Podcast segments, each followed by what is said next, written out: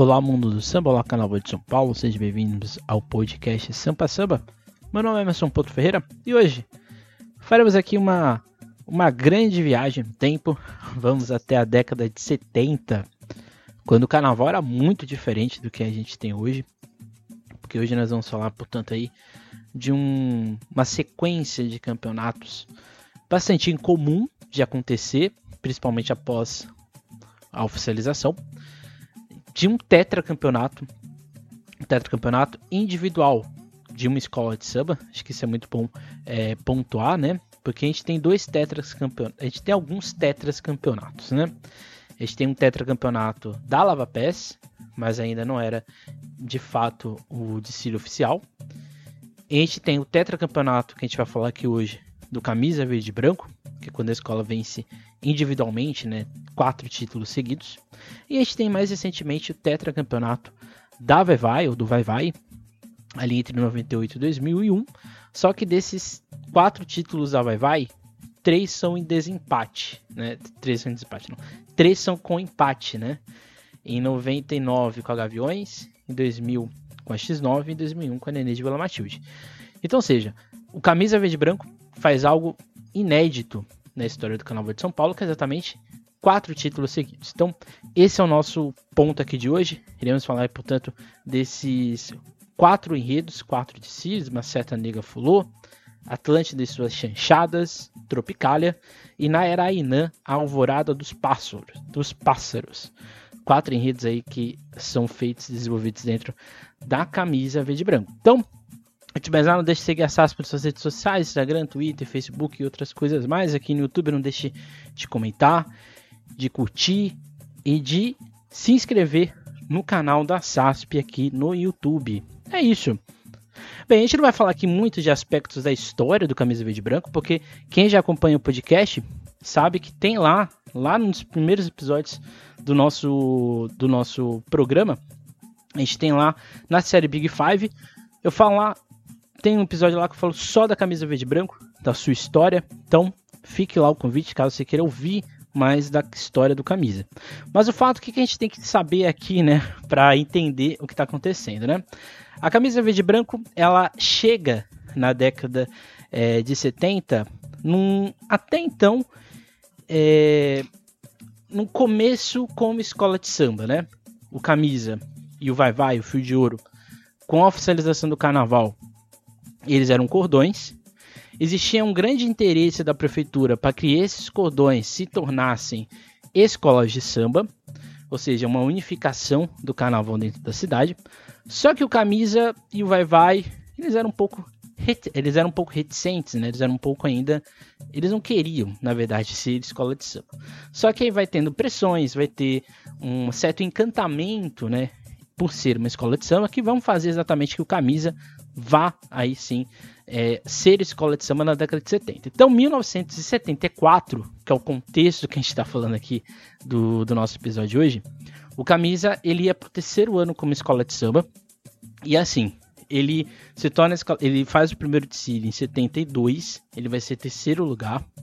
Em setenta e três, ele vai ser vice-campeão, que dá uma polêmica. Em setenta e quatro, ele vai sim fazer o, o campeonato, o primeiro campeonato da escola, é, como escola de samba. Ela já tinha tido alguns títulos como cordão. O que é interessante é que em setenta e três, a escola participou de uma polêmica gigantesca, não aceitou o vice-campeonato, não pegou o troféu de, de segundo lugar, e assim gerou um grande imbróglio, um grande, vamos dizer assim, mal-estar. O Camisa alegava, e aliás é uma questão muito comum na década de setenta, na década de oitenta, alegava que o julgamento de setenta e três foi muito imparcial, ou parcial no caso, né? E isso fez com que a escola pegasse um pouco de ranço da administração pública, né, que fazia todo o, o apanhado, né? Existia uma organização, existia uma liga de escolas, mas quem fazia toda essa administração, gestão de, de jurados e tudo mais, era a Prefeitura, a Secretaria de Turismo, hoje a S P Tours. Mas o Camisa tinha algo que era muito importante, né? A fama de cordão que tinha, né, que possuía, fazia com que a escola inchasse. Então a escola tinha um grande contingente de pessoas. Assim, a escola, por exemplo, Se eu não me engano, setenta e quatro são mil e quatrocentos componentes. Em setenta e cinco são mil e trezentos. setenta e seis são mil e duzentos. E se eu não me engano, setenta e sete são dois mil componentes. Então, ou seja, ou mil e duzentos, mil e trezentos, por aí. Então, ou seja, era muita gente. Para hoje, pode parecer um é, pequeno. Mas para a época, se desfilar com mil e duzentas pessoas, era muita gente, era muitas, eram muitas pessoas. E era um gasto muito grande, né, para todas as agremiações. O início do, da oficialização de São Paulo é um tanto quanto é, peculiar, né? Porque entre sessenta e oito, sessenta e nove e setenta, a gente vai ter o tricampeonato da Nenê de Vila Matilde. Entre setenta, é, setenta e um, setenta e dois e setenta e três, a gente vai ter o tricampeonato da Mocidade Alegre. Então, ou seja, eram seis anos de oficialização, seis anos de administração do poder público, e apenas duas escolas tinham sido campeãs desde sessenta e oito, desde quando se, é, se tornou oficial o Carnaval de São Paulo. Então, ou seja, era uma disputa, porém, então disputada, né? Porque é, entre sessenta e oito e setenta, a Nenê ela ganha muito pela sua organização, e porque ela, ainda, ela já estava pronta para o, o então atual modelo de incorporação de modelismo carioca. A Mocidade ela vai cons- conseguir esse tricampeonato é, entre setenta e um e setenta e três, muito também por causa da sua administração e gestão, principalmente na figura do Juarez da Cruz, e também do, de alguns carnavalescos, entre eles o Edson Machado. Então, ou seja, o, a construção desses seis anos, e que nos leva até setenta e quatro, era de uma disputa um tanto quanto é, estranha, porque as escolas que não ganhavam reclamavam, porque como assim três, apenas duas escolas campeãs é, em seis anos. Então isso gerou ali um certo mal-estar. E eu acho que o, um pilar que vai gerar esse contexto todo é exatamente a figura do Inocêncio Tobias, ele que vai trazer uma centralidade dentro da escola, principalmente na figura dele, e também de todo o núcleo familiar que ele estava envolvido. Mas o fato é que eu acho que o Inocêncio Tobias, ele, ao centralizar todo o projeto de carnaval na sua figura, ele fazia com que a escola se tornasse, é, vamos dizer assim, visível. As pessoas sabiam o que ia, quem ia estar no Camisa, como a escola ia sair. Então, ou seja, o Camisa Verde e Branco, já na década de setenta, tinha uma organização enquanto escola de samba muito grande, muito pujante. Diferente da Nenê, a Nenê ela vai ser tricampeã, mas ela vai minguar na década de setenta, que é a década perdida da, da Nenê de Vila Matilde, né? A escola não consegue fazer muita coisa. A Mocidade Alegre, por mais que ela, ela venha de um tricampeonato, ela tinha uma organização, mas era uma organização, de certa forma, ainda muito embrionária. A Mocidade é de sessenta e sete. Então a escola não tinha nem dez anos e já era tricampeã do grupo especial.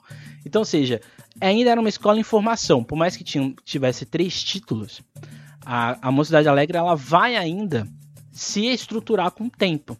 Que é exatamente ali no final dos anos setenta, início dos anos oitenta, quando a escola vai ter grandes carnavais, vai ter um, uma, uma projeção, principalmente plástica, muito grande. E qual era o diferencial do Camisa, né? O Camisa, pela tradição de cordão, tinha muita gente que torcia para a escola. Então, quando sai de cordão para a agremiação, a escola puxa esse público. O cordão era muito mais popular do que as, as escolas de samba, diga-se de passagem. A Camisa tinha uma quadra na James Holland. Até hoje, essa quadra existe lá na escola. É a quadra onde a escola faz hoje seus ensaios ainda, né? E tinha o Ponto Chique, que aqui é o grande diferencial, né? O seu Inocêncio Tobias tinha um, um salão, e ali ele fazia festas, promovia shows, eventos. Então ele ia, ao longo de um ano, arrecadando fundos para o desfile. Então, ou seja, olha só esse somatório, né? Você tinha público, você tinha ali mais de mil pessoas fixas, e até um pouco mais, para querer sair na sua escola. Você tinha uma quadra de ensaios organizada, num ponto estratégico da cidade, que era Barra Funda, ou seja, alimentada por ônibus, por trem, assim por diante, por grandes é, rodovias e também avenidas e ruas. E você tinha um ponto de arrecadação de dinheiro, que era o Ponto Chique. Então, ou seja, o Inocêncio Tobias, ele coloca na sua figura, ele coloca a escola na mão dele, e ele vai levando a escola durante a década de setenta, até, infelizmente, a sua morte. Então, ou seja, O Camisa, nesse, nesse tetracampeonato da escola, tem nesse tripé quadra, né, James Holland, o Ponto Chique e, no campo, e nos componentes, toda a sua força e toda a sua estrutura. Mas existem alguns personagens dentro dessa história, além do seu Inocêncio, que são importantes, né? Você tem o fundador do então bloco do Barra Funda, que era o Dionísio. Ele vai participar do, dos quatro títulos da escola. Então, ou seja, ou seja, o fundador da escola de samba, que é o Inocêncio, e o fundador do Cordão, lá em mil novecentos e dez, mil novecentos e treze, o Dionísio, eles estão ali juntos, né? Embora o seu Dionísio, ele estava ali apenas como um integrante da escola, mas ele viu, né, a glória de escola de samba da, da, do Camisa. Duas figuras são essenciais, principalmente no samba de setenta e quatro, mas de setenta e sete, que é Ideval Anselmo e o Zelão, não só os dois, mas também é, tem a participação do Jordão em alguns sambas. O Ideval e o Zelão vão ser compositores dos mais, do mais alto nível dentro do Camisa Verde e Branco. Eles vão ser responsáveis de, de três dos quatro sambas que a escola vai ganhar nesse tetracampeonato. Então, ou seja, musicalmente, era uma escola que ainda trazia esse ponto como centralidade dos seus desfiles. E a figura de seu delegado, que começou como diretor de harmonia dentro da, do, do Camisa, mas ele vai ser mestre sala da escola durante muito tempo, e ele vai, vai trazer algumas polêmicas lá em setenta e sete, mas isso a gente vai ver ao longo do nosso episódio aqui de hoje, ok? Então, esse é um ponto é, importante aqui para a gente ter em mente no que a gente vai falar aqui hoje, ok? Então vamos então para mil novecentos e setenta e quatro, o primeiro título da Camisa Verde e Branco, ou do Camisa Verde e Branco, intitulado Uma Certa Nega Fulô. A escola seria a oitava disso lá naquele ano, e acho que alguns pontos aqui são muito importantes para a gente é, ter em mente no que a gente vai falar aqui hoje, né? Não é de desconhecimento de ninguém, acho que todo mundo sabe disso. O... A Camisa Verde e Branco era... ela tem uma grande rivalidade histórica com o Vai-Vai. Então, ou seja, o, a camisa ela era apontada como favorita, mas junto com ela vinha a Vai-Vai e vinha também a Mocidade Alegre. Mocidade Alegre por ter sido tricampeã, Vai-Vai, por, assim como a camisa, tem uma força popular muito grande e também pelo investimento, né? O Vai-Vai e o Camisa tinham um know-how, vamos dizer assim, de saber usar o que tinha e saber usar muito bem. Então, ou seja, na década de setenta, essa disputa entre Mocidade, Vai-Vai e Camisa vai ser muito acentuada. O Camisa, e aí aqui o grande ponto aqui de, de ironia, né, que o, o seu Inocêncio fazia, era exatamente ele pontuar que o Camisa Verde e Branco era uma escola de samba de verdade, existia essa provocação com a Mocidade Alegre, né, pro, na, na visão do seu Inocêncio, o Mocidade Alegre não era uma escola de samba ainda tão tradicional ao ponto de incomodar a escola dele. Então existe ali um pouco de marra na figura dos baluartes. Gente, é muito comum, tá? É, esse tipo de posicionamento nos anos setenta e nos anos oitenta. Quando a gente pega os, os periódicos de jornal dessa época, o que vai ter, o que mais tem é, é declaração polêmica. Mas não era tão polêmica, era mais folclórico, ninguém interpretava isso como maldade, era apenas, vamos dizer assim, uma marra existente, né? Outro ponto que existia ali era exatamente o deslumbramento do desfile, né? O Camisa Verde e Branco, esse, o desfile de setenta e quatro, né? Uma Certa Nega Fulô, vai ser o primeiro grande desfile em investimento do Camisa Verde e Branco, então, ou seja, a escola investiu de fato, como eu disse, aquele tripé existente. E exatamente a polêmica a respeito do júri antes mesmo do desfile começar. O seu Inocêncio alegava que existiam dois jurados que não deveriam estar dentro do, do julgamento. Ou seja, eram jurados que na visão do seu Inocêncio eram parciais e que a secretaria colocou ali para, vamos dizer assim, melar o resultado. Na visão dele, quem seria beneficiado seria a Vai-Vai. A Vai-Vai, por outro lado, alegava que isso era uma calúnia, que era uma mentira, e que o Camisa Verde e Branco queria apenas tumultuar. Esse era o clima de amizade amistoso que a gente começava o desfile de setenta e quatro. Além disso, a organização do Camisa Verde e Branco era muito grande, né? É, nos anos, é, nesse desfile em questão, a escola iria desfilar com mil e quatrocentos componentes, ou seja, um número alto para a época, e era um dos maiores, só perdendo, no caso, para Vai-Vai, em pontos de, em termos de componentes para aquele ano. Infelizmente, quem está ouvindo pelo podcast não vai poder ver aqui o recorte de jornal que a gente tem aqui na nossa frente, que exatamente vai ilustrar isso que eu acabei de falar, né? É, como eu disse também, é, e aqui já falei, né? Porque não disse. O importante desse episódio também é mostrar que a gente consegue recapitular o carnaval da década de setenta, década dos anos oitenta, que a gente não tem vídeo a partir de periódicos de jornal. Então, o Inocêncio, ele diz lá no Estado de São Paulo, né? Nossos adversários estão no Vai-Vai, que é realmente uma escola o, e merece todo o nosso respeito. Nós disputamos na avenida e se ganharmos será lá, não na secretaria, que já era alusão ao que eu tinha falado dos, dos jurados, né? Que na visão dele seriam parciais. Aí ele completa. É preciso acabar esse negócio de pessoal que vai à avenida no sábado, não votar nos, nos, nos outros dias. Pensamento, pensando que vai ser tudo igual. Cada dia é espetáculo diferente, mais contagiante, só que tem um negócio.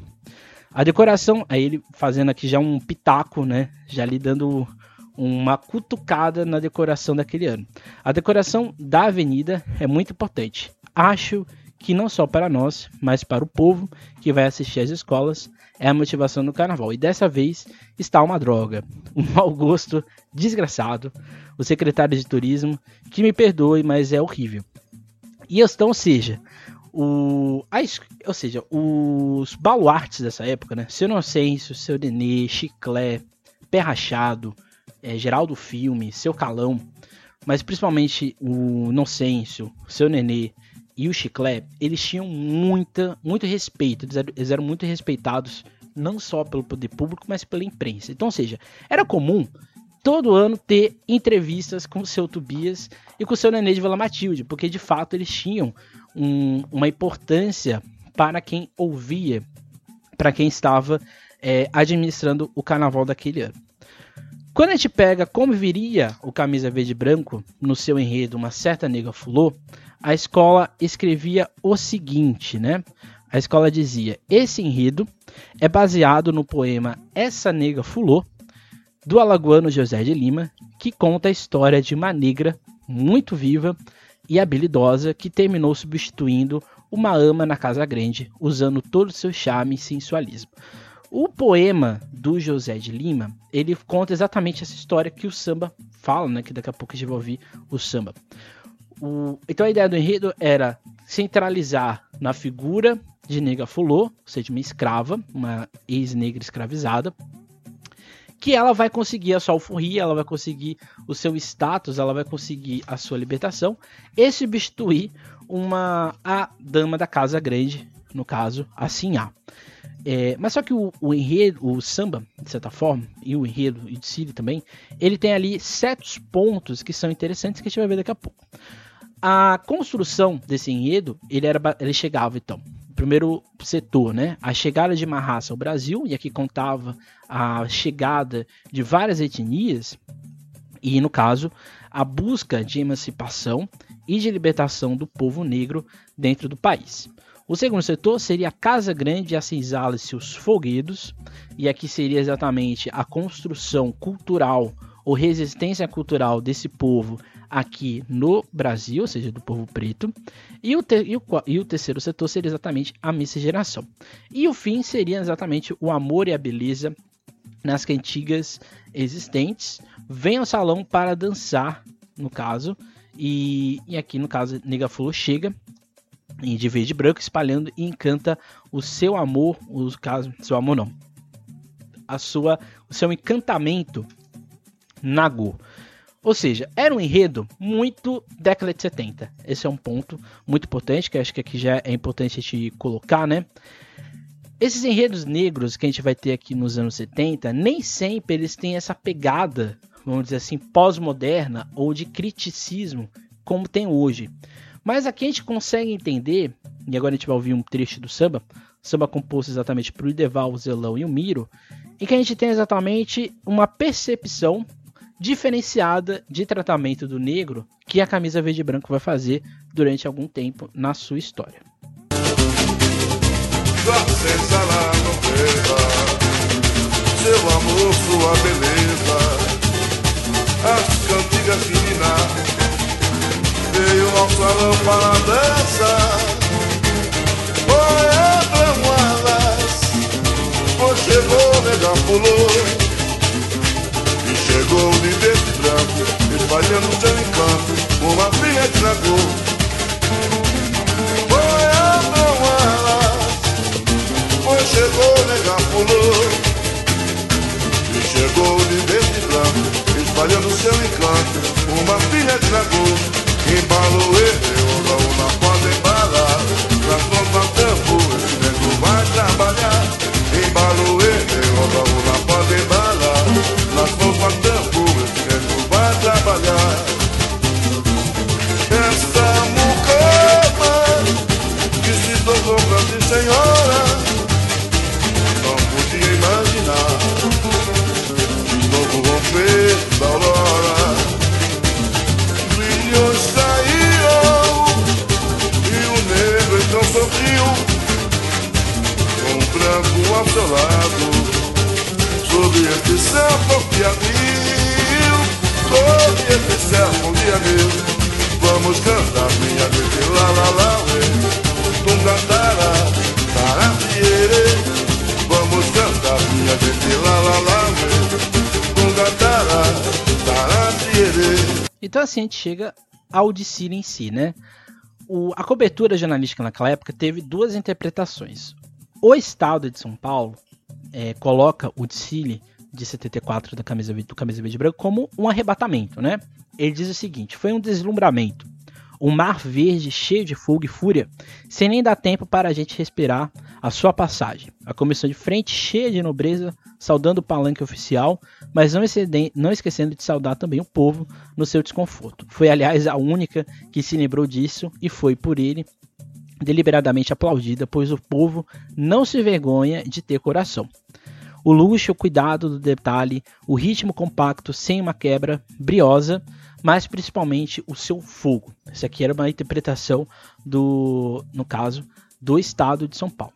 Mas a Folha de São Paulo via com um certo olhar de, desa, é, de desorganização no tecido do camisa, né? Então, ou seja, lá no, no, na, Folha de São, no, na Folha de São Paulo diz que o enredo, o desfile em si da, da camisa verde e branco, não teve tanto brilho como foi, por exemplo, o desfile da Mocidade e do Vai-Vai, que se apresentaram perfeitamente, organizadas, em todas elas, no caso, alegorias, evoluções, harmonia, comissão de frente, que era exatamente o ponto alto da, camisa, da Mocidade e do Vai-Vai. No caso, no, no desfile do Camisa, foi apontado, né, que por mais que o Camisa fosse sim uma favorita, ela tinha ali pequenas possibilidades por causa exatamente do seu samba enredo e da sua evolução. Além disso, o ponto aqui talvez principal era exatamente o protesto do Camisa em relação aos juízes Valter Silva, de bateria, e, a, e Araci Pereira, de samba enredo, o que nos leva então assim ao ponto exatamente do famoso do, da famosa matéria, né, que o jurado se defende atacando, né? E o que que o jurado coloca na, no seu apontamento? Ele coloca o seguinte: ele diz que o, a camisa verde e branco tenta lançar ao público contra os jurados, taxando alguns de coniventes com outras escolas para tirá-los da comissão, mas de acordo com o regulamento de Cílios, cada escola tem setenta e duas horas para protestar por escrito depois do carnaval contra o que achar errado. Aí, completando, Valter Silva acha que o Carnaval de São Paulo, apesar de péssima divulgação do rádio e T V, muito mais preocupado em divulgar a festa do Rio, foi uma surpresa agradável. Nos próximos anos, São Paulo poderá equiparar ao Rio em luxo. Aqui é a, aqui é a interpretação dele. No caso, completando ainda, o...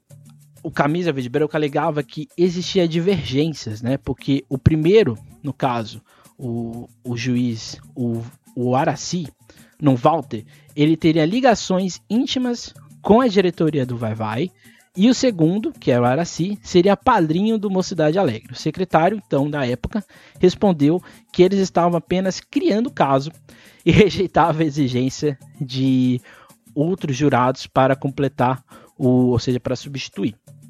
Então, ou seja, Além disso, além de todo esse imbróglio causado pelo Camisa Verde e Branco, a escola disse naquele ano que se ela vencesse o, cana- o campeonato, ela iria devolver o prêmio, ela iria devolver o troféu e ela também devolveria o valor, né, de doze mil cruzeiros para a escola campeã.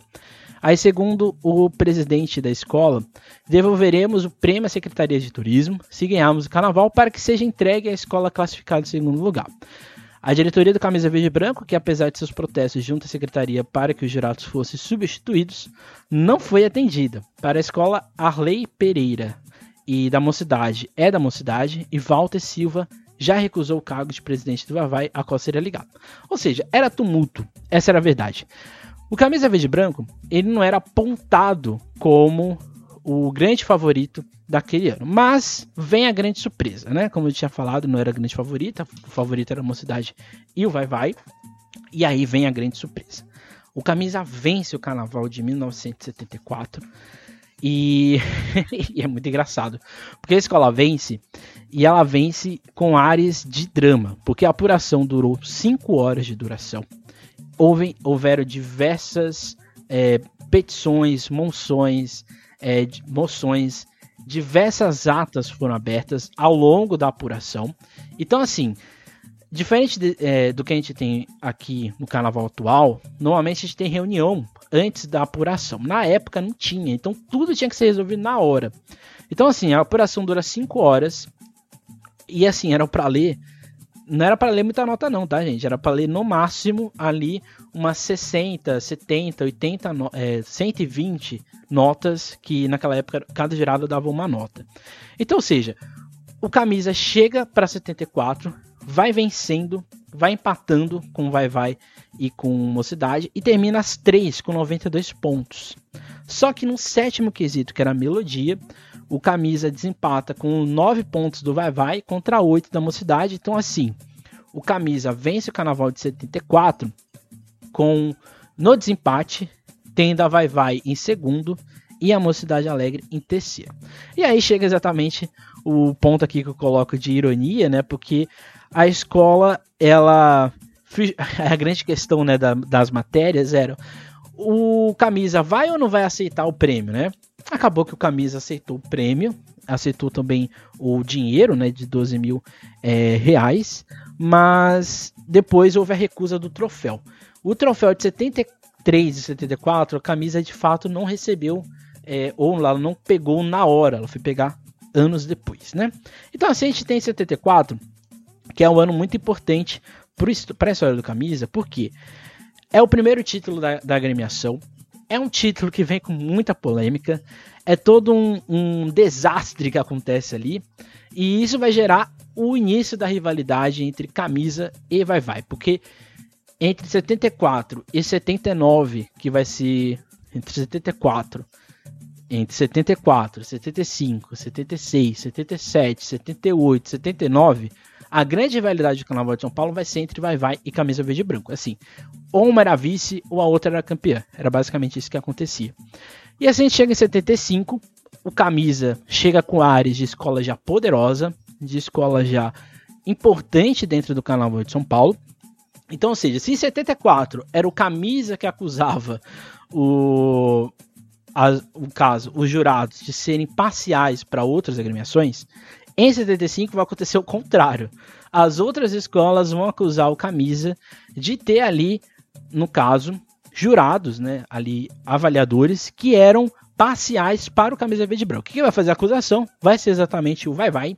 Ou seja, se o Camisa acusou em setenta e quatro que o Vai-Vai tinha, ia ser favorecido, foi o contrário em setenta e cinco. O Vai-Vai acusou que o Camisa seria favorecido.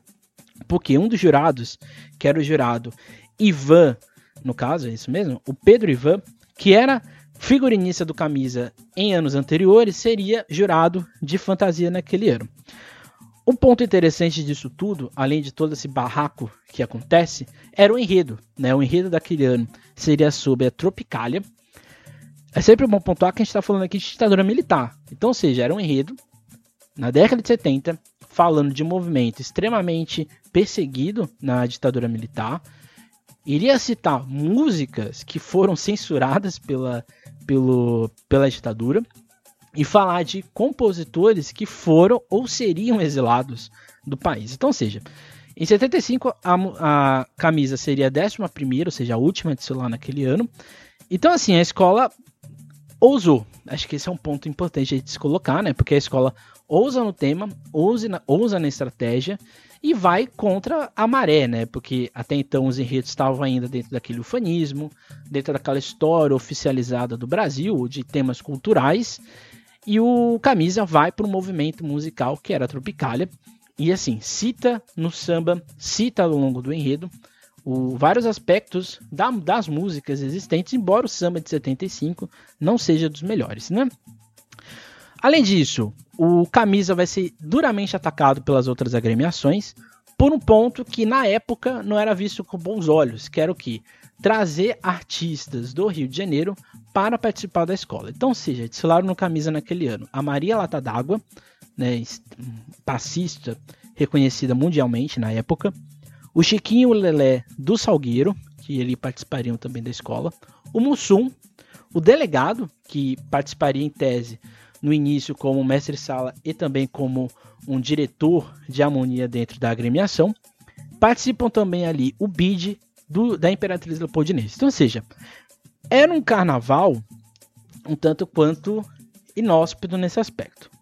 Quem, iria, quem no caso, escreve o samba enredo daquele ano e fura na sequência do Ideval Anselmo e do Zelão, vai ser exatamente o Luiz Carlos Chuchu e o Nefi Caldas.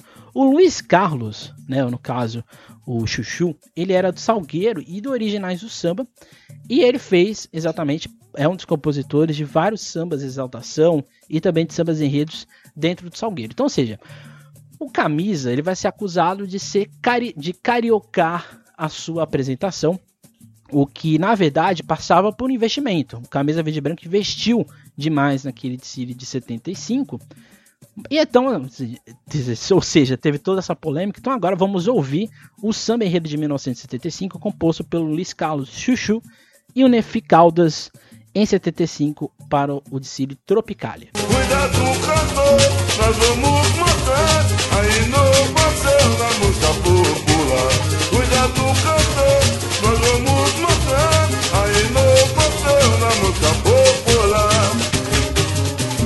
Ela veio da Bahia pra ficar e todo o povo conquistou.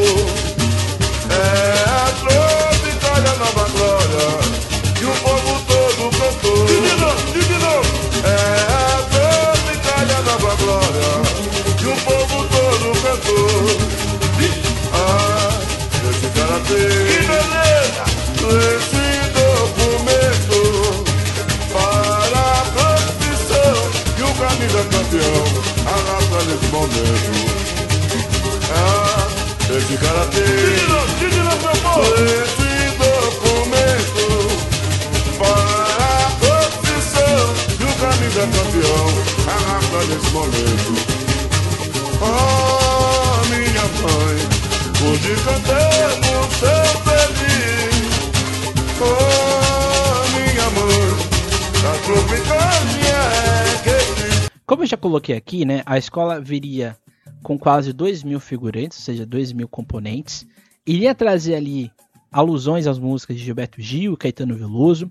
Iria apelar exatamente para a tradição da agremiação, para vencer o segundo concurso consecutivo, que teria um prêmio de quinze mil cruzeiros, ou seja, um aumento ali de quase três mil de um ano para o outro. Para a época era muita coisa, tá, gente? Ainda mais a prefeitura investindo no carnaval de escola de samba. O enredo, ele traria as cores, né, da agremiação, que era, entre aspas, algo... Era, um, era oficialmente, mas não era oficial, as escolas falar, trazerem as suas cores. Quem vai fazer polêmica esse ano, que já não, não é o nosso ponto aqui, é a Mocidade Alegre. A Mocidade Alegre vai vir com o tecido extremamente colorido. Isso vai gerar uma polêmica, né? Porque as escolas acusavam a Mocidade Alegre de ser multicolorida, o que, entre aspas, na visão, não era permitido. A escola iria trazer para este ano, no caso, o Delegado, como o mestre sala, mestre sala daquele ano, e também iria trazer toda uma nova perspectiva de bateria, ou seja, reafundar, refi, refinar ainda mais o, o que era muito famoso na escola, que era exatamente o batuque. Então assim, a escola chega favoritíssima, uma das favoritas ao ano, aquele carnaval, junto com a Mocidade Alegre, e aí a escola vai exatamente é, ser acusada por várias outras agremiações, porque diziam que a escola estava ali é, sendo beneficiada por alguns. O, o grande ponto, né, como eu disse, da bateria era exatamente o Lagrila, o Lagrila que ficou muito tempo na Mocidade, e ele vai ali fazer história na camisa verde e branco. O que era importante também na camisa era a organização, era uma escola muito organizada, uma escola que tinha uma organização de fantasia, de deslocamento, né, da quadra para o a São João, para o desfile. Então, ou seja, era uma escola que foi bicampeã, né, em setenta e cinco, já adiantando, né, o camisa verde e branco vai ser bicampeão, e assim, com um pouco mais de tranquilidade, né, a escola vai ficar dez pontos à frente da segunda colocada, que foi a Rosa de Ouro, numa apuração de três horas de duração, e que teve ali várias acusações no quesito Mestre Sala e Porta-Bandeira, porque disseram que beneficiaram a escola pelo delegado estar ali presente, e no caso, a evolução, porque alegaram ter um buraco ao longo da apresentação, então assim a escola foi beneficiada. Lembro que acusaram a camisa por causa do, do jurado de fantasia. Só que depois eles disseram que eram outros jurados que iam beneficiar a escola. Então, seja aquela velha história de eu acusar o outro e assim por diante, né? Então a escola chegava em setenta e seis embaladíssima, né? Porque se setenta e quatro, setenta e cinco, a escola, setenta e quatro, a escola estava buscando o seu apogeu. Em setenta e cinco, a escola estava ali é, ainda vislumbrada pelo que aconteceu em setenta e quatro, mas vence. Em setenta e seis era outra história, né? Era o camisa verde e branco, portanto, já bicampeão do carnaval, mas em um contexto de organização dos desfiles que era um pouco mais, vamos dizer assim, espinhoso. A prefeitura demorou para trazer a subvenção definida. Essa subvenção que chega extremamente atrasada, principalmente nos outros grupos. E existia problemas sérios de organização. Não existia, é, no caso, um orçamento para decoração de avenida, construção de, das arquibancadas, a definição oficial da data e horário dos desfiles. Então, ou seja, setenta e seis foi um caos. O camisa iria levar o seu enredo, o seu samba de setenta e seis, que é Atlântida e Suas Chanchadas, no retorno exatamente de Ideval e Zelão para o, a composição dos sambas, mas tendo agora a, na composição Jordão, que vai ser é, aliado, vai, ser um, vai participar da parceria junto com os dois, Ideval e Zelão, que eram já históricos na escola. Para esse ano, né, a escola iria repetir a vitória de tentar repetir, né, o, ir para o tricampeonato no caso, e a vitória do ano passado, e vai colocar no asfalto cerca de dois mil figurantes, aqui em alusão à, à matéria da Folha de São Paulo, assegurando-se do êxito da organização com a ajuda dos artistas gráficos Elifas Andreato e Chico Espinosa. Olha só aqui quem está aqui aparecendo pela primeira vez, né? Que desenharam as fantasias de Carlos Manga, que forneceu parte do material de pesquisa para o enredo sobre Atlântida e Suas Chanchadas, da bateria do mestre Lagrila, trazido da Mocidade há quase dois anos, do mestre Sala, delegado da Mangueira. Então, ou seja, o camisa, eu não estou falando aqui que foi ele que criou isso, mas ele institucionou, institucionalizou a ideia de trazer pessoas de outras escolas para compor parte da sua instituição. Isso era comum, principalmente Rosas, uma cidade já fazia, mas uma escola que tinha um, um posicionamento, digamos assim, de tradição muito grande, ela não abriu mão de ser campeã, então ela trazia os melhores existentes, né? A organização do camisa ainda era muito grande, então mesmo com todos os problemas da administração local, conseguiu ainda fazer um bom desfile, e assim ter um samba que é muito contraditório. Alguns gostam, outros não gostam, mas fica aí uh, para a gente ouvir o, enredo, o samba do enredo Atlântida e Sua Chanchada. Maré, oh, maré levou, indo afora.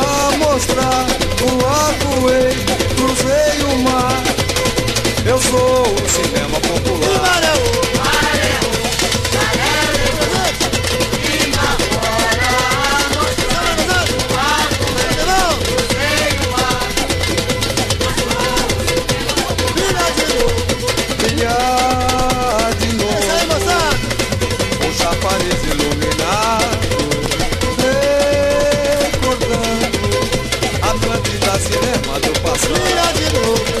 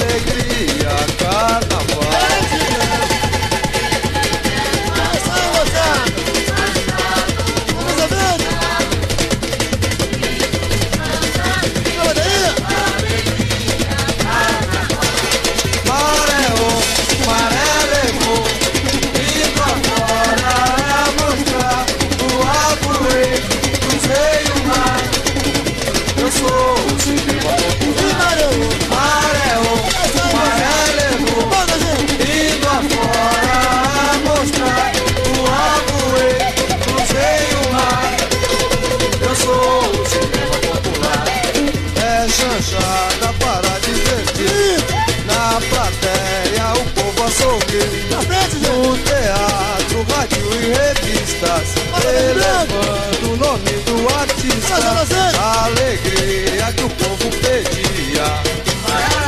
O povo terminou, só restam cinzas, saudade. Bem, então o Camisa ele seria o ulti- a última a desfilar naquele ano. Levou ali em torno de dois mil, mil e seiscentos componentes. No desfile que já estava no amanhecer de São Paulo. E com um desfile que, assim, em setenta e seis, a crônica jornalística, tanto da, da, da Folha quanto do, do Estado, aponta que em setenta e seis, por causa dos problemas de verba, as escolas não tiveram tanto luxo, não tiveram tanta, tanto apuro estético como em outros anos. Então isso prejudicou, na visão dos cronistas, né, Celso Marinho, principalmente que fazia a cobertura do carnaval na Folha de São Paulo, isso prejudicou as escolas terem desfiles vultuosos ou vistosos. E quem se destacou foi exatamente a Camisa Verde e Branco, exatamente por causa do seu, da sua expertise, por causa de todo o seu é, refino, principalmente de investimento. Então assim, o Carnaval do Camisa ele atraiu um bom público e atraiu também o gosto dos jurados, porque o Camisa ele era o favorito daquele ano de setenta e seis, junto com o Vai-Vai, e também com a Mocidade Alegre, mas principalmente com o Vai-Vai. Então assim, a gente chega aí, portanto, à apuração daquele ano, que durou quatro horas para ser realizada, e que teve quase que unanimidade do Camisa Verde e Branco como campeão daquele ano, com noventa pontos, cinco pontos à frente é, do Vai-Vai. O interessante, e aqui de novo, né, porque é importante a gente ressaltar os periódicos, né, os jornais, para ser utilizados em pesquisas de carnaval. Por quê? A gente tem, é, aqui em setenta e seis, um dos primeira, um, uma das primeiras vezes, né, que a gente tem o mapa de apuração daquele ano. Então isso mostra que a partir, na década de setenta e década de oitenta, principalmente, a Folha de São Paulo e o Estado de São Paulo vão fazer uma cobertura gigantesca do Carnaval de São Paulo, vão fazer entrevistas com baluartes, vão ir nas escolas, tentar entender porque aquele fenômeno estava crescendo na cidade. Então, ou seja, quando você vê o mapa de notas da apuração, significa que existiu um certo apuro, né, ali existente. Como eu já disse, esse ano tiveram aqui dez quesitos, e cada quesito só, só tinha uma nota dada, né? Então, ou seja, não tinha nota descartada. Então, ou seja, você tirava cinco, um, ficava ali, né? O interessante aqui é que a, o Camisa vai ter a pior nota, sete, em samba enredo.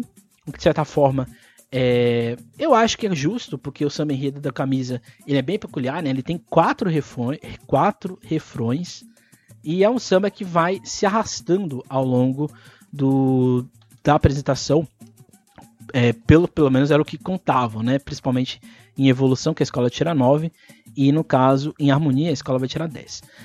E é isso, né? O vai, vai, o, esse título, né, do Camisa Verde e Branco, ele não é questionável, mas a Vai-Vai vai ameaçar desistir do carnaval daquele, é, a partir de então, porque ela não achou justo o que foi feito ali na sua apuração.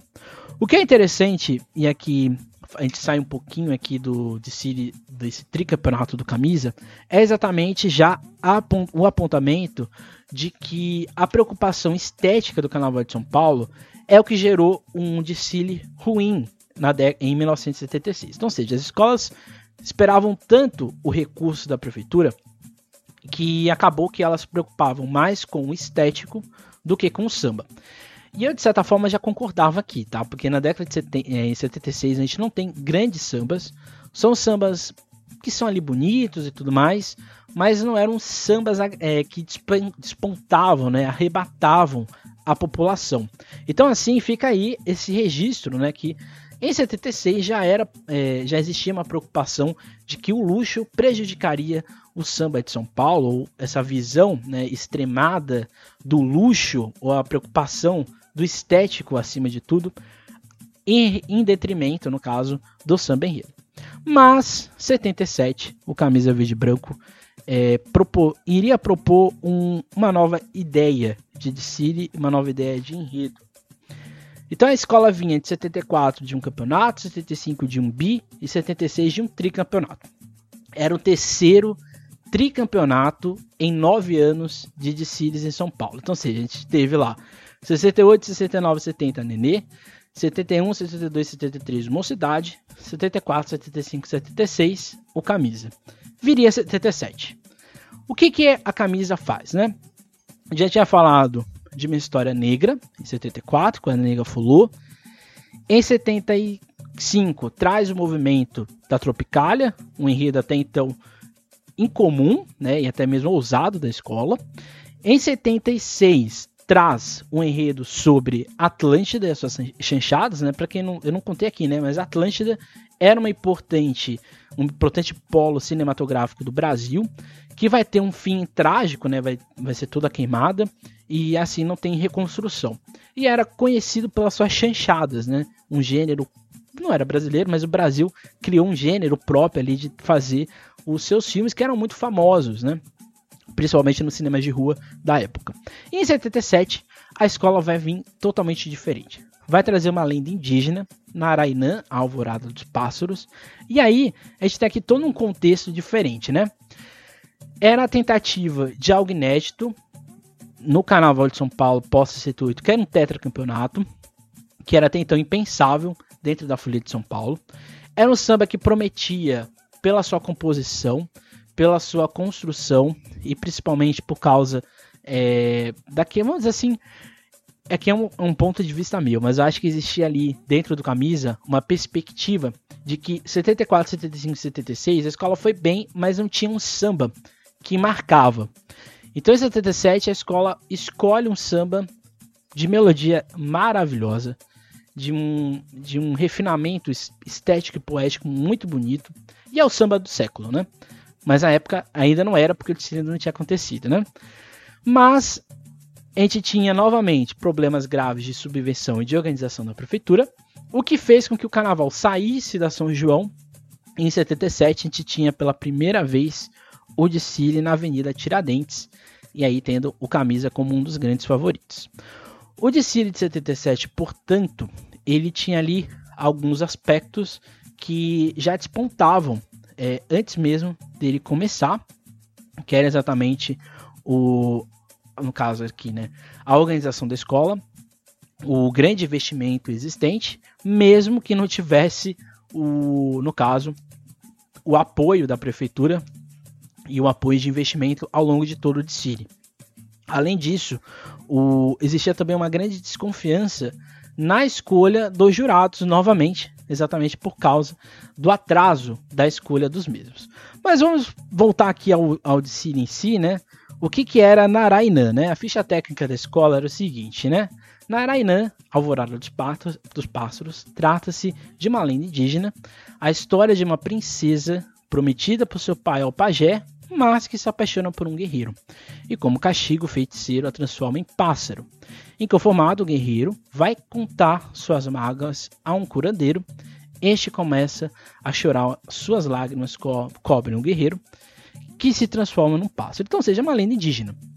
Algo até então um tanto quanto incomum, porque Não era, não era muito é, habitual em São Paulo ter enredos de temática indígena em que o indígena fosse o protagonista. Ou, no caso, era comum enredos indígenas naquele tom ufanista de miscigenação, o índio miscigenado.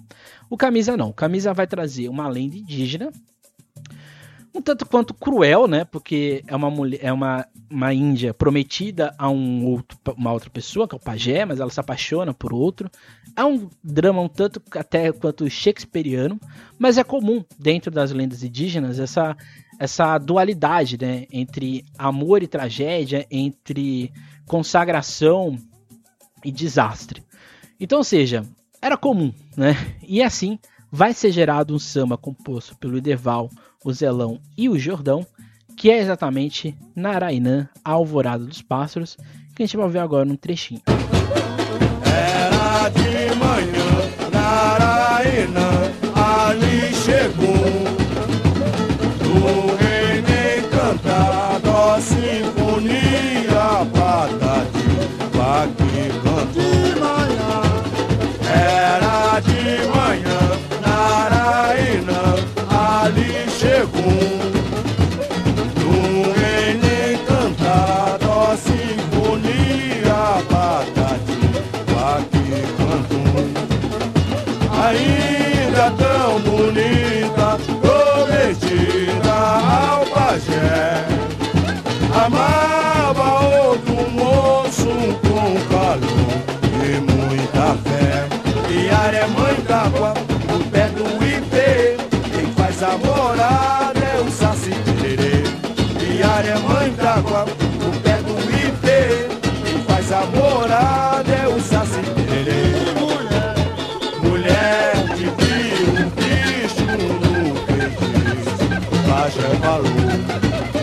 falou a sua voz, ela em transformou. Mulher de vir um bicho no feitiço, Pajé falou. Falou a sua voz, ela em transformou. Guerreiro, moço valente chorar.